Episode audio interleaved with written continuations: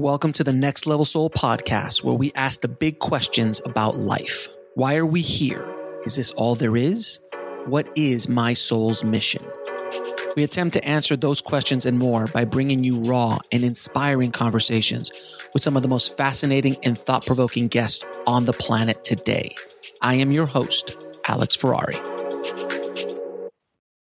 Disclaimer The views and opinions expressed in this podcast are those of the guest and do not necessarily reflect the views or positions of the show, its host, or any of the companies they represent.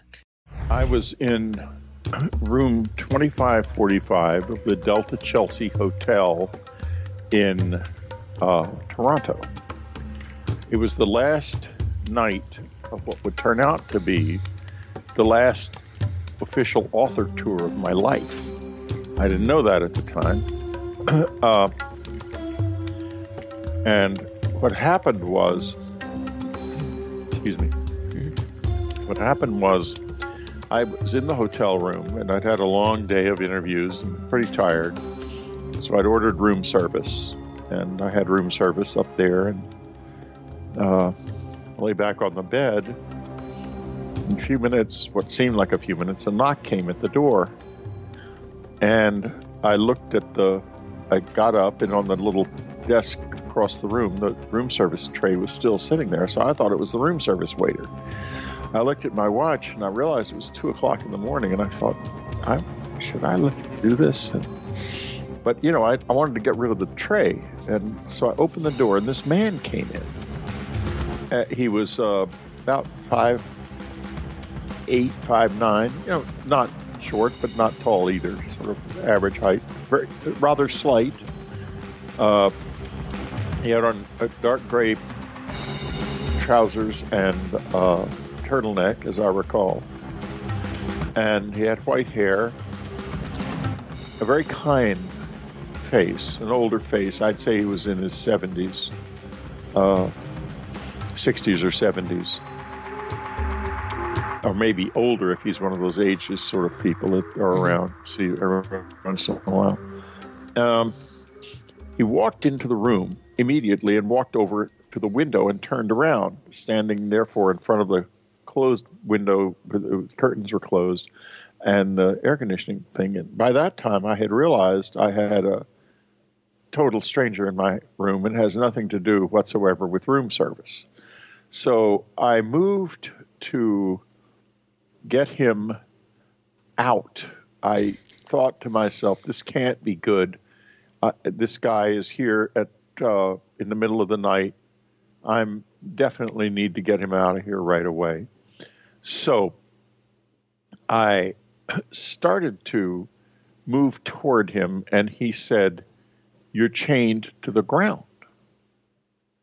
And I said, Excuse me? And he said, I am here on behalf of the good. Please give me some time. Now, I, I at this point, I'm thinking, it's a fan. He seems perfectly okay, but it's still the middle of the night. And right. so I'm still very un, uneasy. And I say, Who are the good? Thinking that he's going to say it's some cult group or something. I, I didn't know quite what he was going to say. He says, Those whose lives are directed toward ascension. And I'm still not happy with this. I say, You mean like religious types? Then he said the first thing that kind of stopped me. He said, Belief impedes release. The ascension I refer to is a process of finding God within and the universe without. Uh, I mean, I'm, I'm quoting from the book, but this is, these are quotes. These, I, I wouldn't say these are exact quotes because it was not until two years later that I actually wrote this down it was all sitting in my head the whole time, but I was going back and forth. Did it happen? Did it not happen? Uh, Annie, I called Annie the next morning from the hotel and said, because I'm I'm bad about deciding things didn't really happen that did, especially if there's high strangeness involved. Everybody's like that. I'm not alone. Mm-hmm. At least I hope not. Mm-hmm. So I called her in the morning and I said that this actually happened and that she needed to I needed to count on her to tell me to write this all down and to and to not let myself convince myself me convince myself that it didn't happen and um,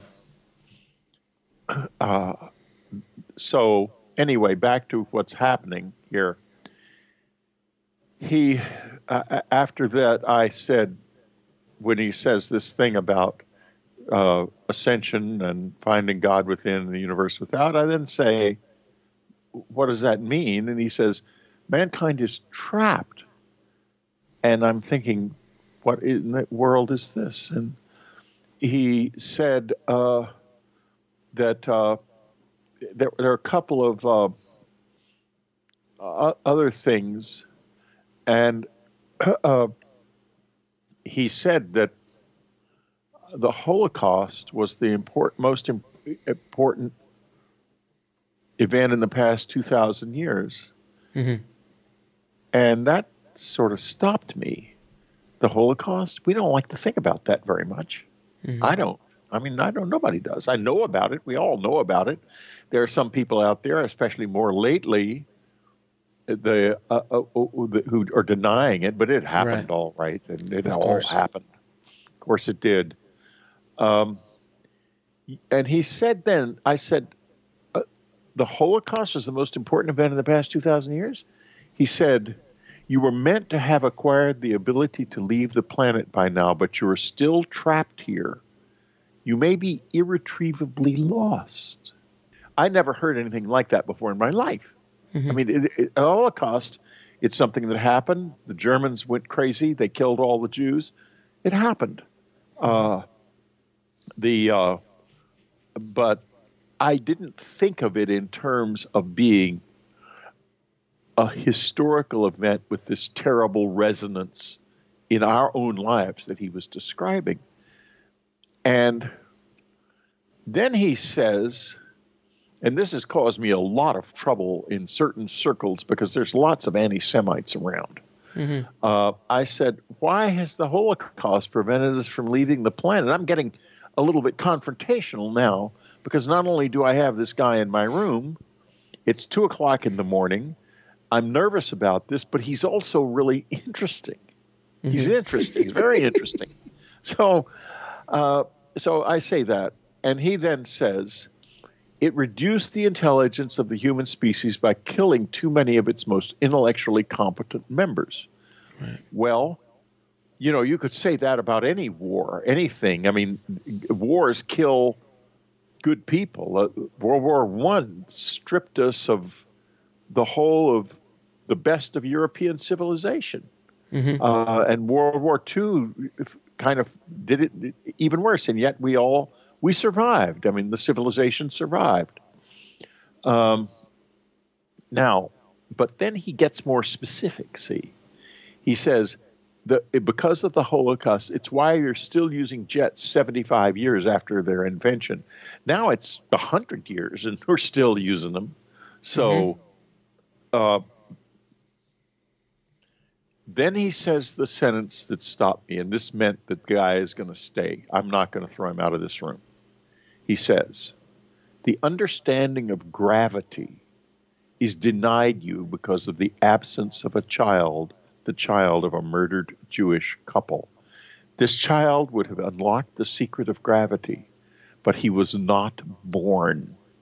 Because his parents went, the whole species must stay. And boy, I mean, you, you can find some really super anti Whitley Strieber stuff, especially lately on Holocaust denier websites because they they don't like to think about that. They don't mm-hmm. like. They don't want that to be true. Sure. But th- this guy said so many other things that have turned out to be true. I think it is true. He was very into artificial intelligence uh, mm-hmm. and uh, talked about it a lot. And you know, every single scientific claim that he made is coming true. Uh, I got the idea for the Superstorm book mm-hmm. from two places. The f- for, I met a guy. We'll be right back after a word from our sponsor. And now back to the show. Who told me about a huge storm that had devastated Hawaii probably 10,000, 20,000 years ago. And that you, it was so devastating that you could see places in certain cliffs where they had been gouged out, open, gouged out by gigantic winds. So it was sort of in the back of my mind. And he proceeds to explain.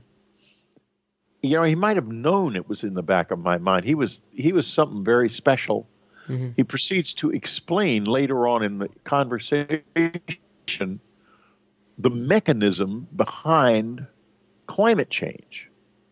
And you know, I listened to all of this and uh, when I went home, I didn't write the book down, but I did begin researching this. And I would go deep into there was not a lot of research about this superstorm concept on the surface at all. But if you got deep into papers, into scientific papers about uh, uh, the end of the last ice age, you began to see stuff that agreed basically with what he was saying. Weird very scary things. And um, and then I read I, I found something else which has haunted me ever since. There's a uh, a glaciologist, I think he might still be with us, named Lonnie Thompson, who studied glaciers in uh, the and Peruvian Andes, and he found at the bottoms of many of these glaciers, which were all about 5,000 years old, plants that had been quick frozen so fast that their uh, their uh, uh, cells hadn't been destroyed, like frozen food is quick frozen. The, the frozen, in other words, in a matter of seconds. And now, all these thousands of years later, they're still at the bottom of glaciers. Well, what does that tell you? it tells you that the climate changed in not a day or a month or a year or an hour, but in seconds. It's seconds. It's terrifying. And, yeah, and there are places in Alaska and in Russia where there are some very strangely preserved animals that were that died with food still in their mouths something happened. And here's another thing about this. The same time this was happening in our area, a man who is now known as Ötzi the Iceman and was in the Tyrol in the Stone Age, and he was traveling through an alpine meadow when he was struck by an arrow and killed. He fell down, and it began to snow. We found his body under that snow 5,000 years later. In other words, he was in an alpine meadow, he was killed, it starts snowing, the snow never melts again. It turns into a glacier. 5,000 years later, it's just beginning to melt. What does it tell us? It tells us that something fundamentally changed on Earth's surface 5,000 years ago very suddenly. And also, going back 12,000 years, when you see those quick frozen plants, I mean, and, and, and animals, this happens. And this mm-hmm. is the genesis. This is why I began to think in terms of some kind of a phenomenal storm. And he had described, he had said that the Gulf Stream would stop flowing. And when it did, there would be a sudden and dramatic change in the climate.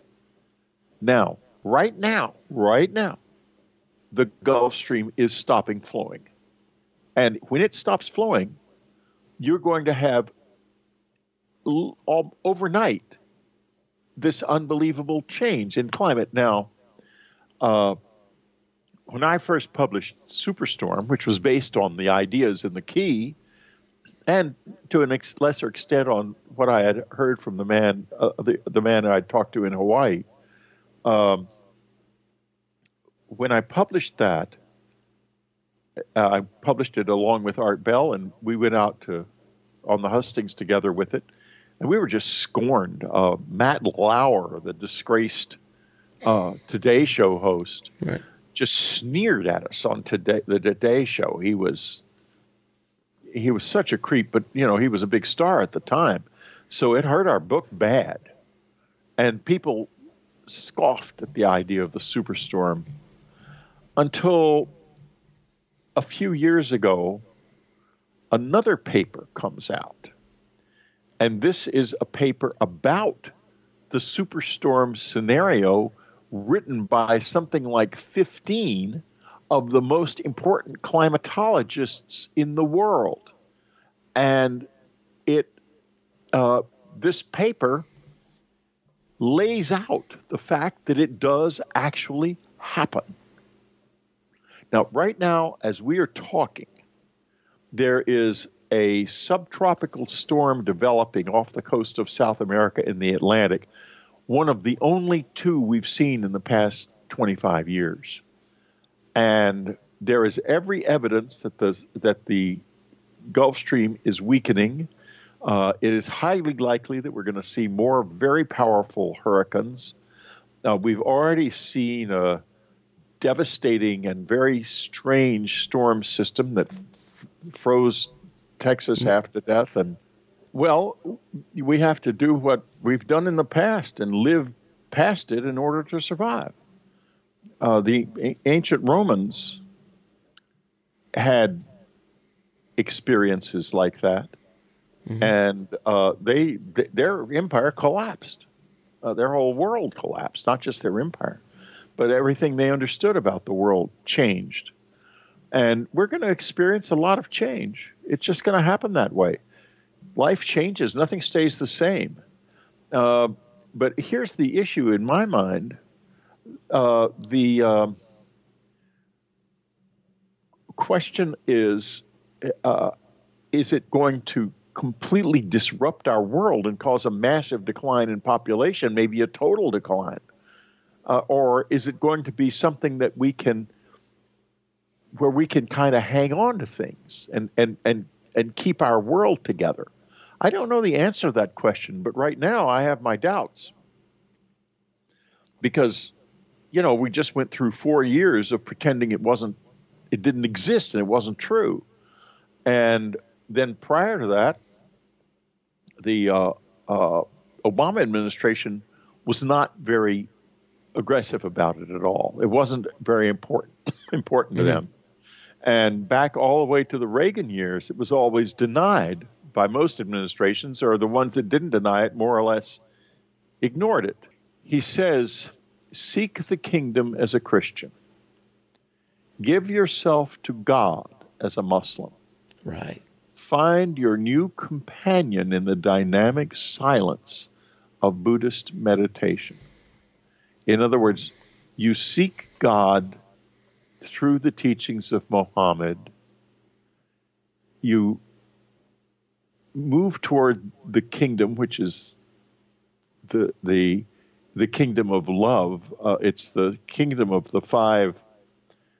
The, the uh, in the Gospel of Thomas, there are the five trees in paradise, and the the number five Jesus' teaching is actually all about sacred numbers, but we don't see it that way anymore at all. Mm-hmm. Uh, we've literalized it and debased it, uh, sadly. But in any case, the number five was in the Egyptian system and in the Pythagorean system considered the number of love because it, is, it adds up the number of man, of the male, which is three, and the number of the female, which is two and that becomes five. And so it's actually the number of love. And when he when he says when the the uh, master of the key says seek the kingdom as a christian he's saying